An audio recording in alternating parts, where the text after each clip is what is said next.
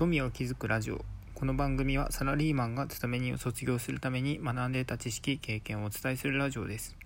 今回のテーマはサラリーマン卒業のために必要な収入を整理するというテーマでお伝えします。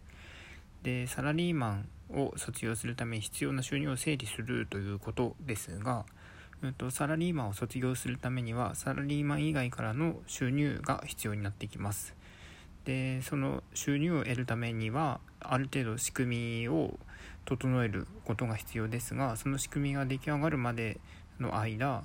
生活費はどうするかっていうとやはりサラリーマンの収入に頼らざるを得ません。なので生活費を賄いつつそして仕組みを作るためには種銭が必要ですがその種銭をまあ軍資金ですねを確保するためにはまあ、やっぱりサラリーマンの収入っていうのはある程度大事になってきます。なので生活費を賄いつつそして種銭を確保するためには、まあ、当面の間当面まあしばらくサラリーマン収入も、えーと、必要になってきます。で今回はその収入の仕組みっていうところについてうんとまあ少し整理をしたいと思います。でサラリーマンサラリーマン以外の収入とはというところですが、まあ、会社に出勤をしなくてももらえる収入のことです。で不動産の家賃収入とかアフィリエイトとか、まあ、YouTube の広告収広告収入とか、まあ、株の配当だったりメルカリで転売とかライターとかいろいろあります。でサラリーマン以外の収入っていうのはまあいろいろありますが大体2パターンに分類されます。で1つは労働力とは関係なく収入になるものでもう一つが自分の労働力を投入してその分が収入になるものと2つに分類されます。えっと、繰り返しですが労働力とは関係なく収入になるものと自分の労働力を投入してその分が収入になるものの2つです。で1つ目の労働力とは関係なく収入になるものについてはまあ、不動産の家賃収入とか株の配当アフィリエイトや YouTube の広告収入などがそれになります。で2つ目の自分の労働力を投入してその分が収入になるものは、まあ、メルカリの転売とかライターとかになります。でまあ性質の違いがありますがどっちがいい悪いという話ではありません。でそれぞれの特徴を整理します。で労働力とは関係なく収入になるもの。まあ、先ほどのやつだと不動産の家賃収入とか株の配当の方ですが、まあ、これらは作り上げる仕組みを作り上げるのに時間がかかります。で、まあ、不動産に至っては初期投資のお金も必要になります。ただ仕組みさえ作ってしまえば寝ていてもお金が入ってきます。でまあそういった仕組みなので、うんとまあ、時間の余裕も生まれやすいです。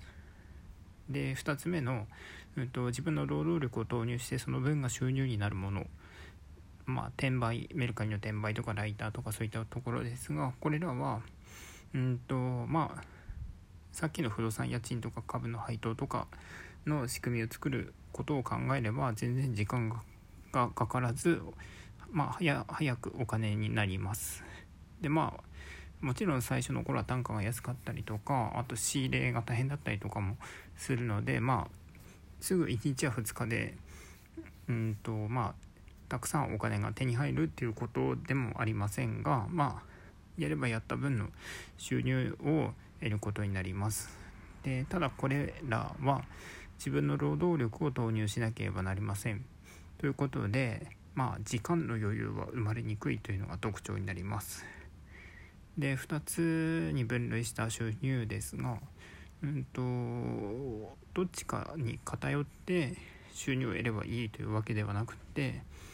現在の自分の立ち位置によって必要な収入を選択する必要があります。で勤め人を卒業するためには収入の問題を解決しなければなりませんがまあ繰り返しですね生活費も必要になりますなのでえっ、ー、と最終的な目標としては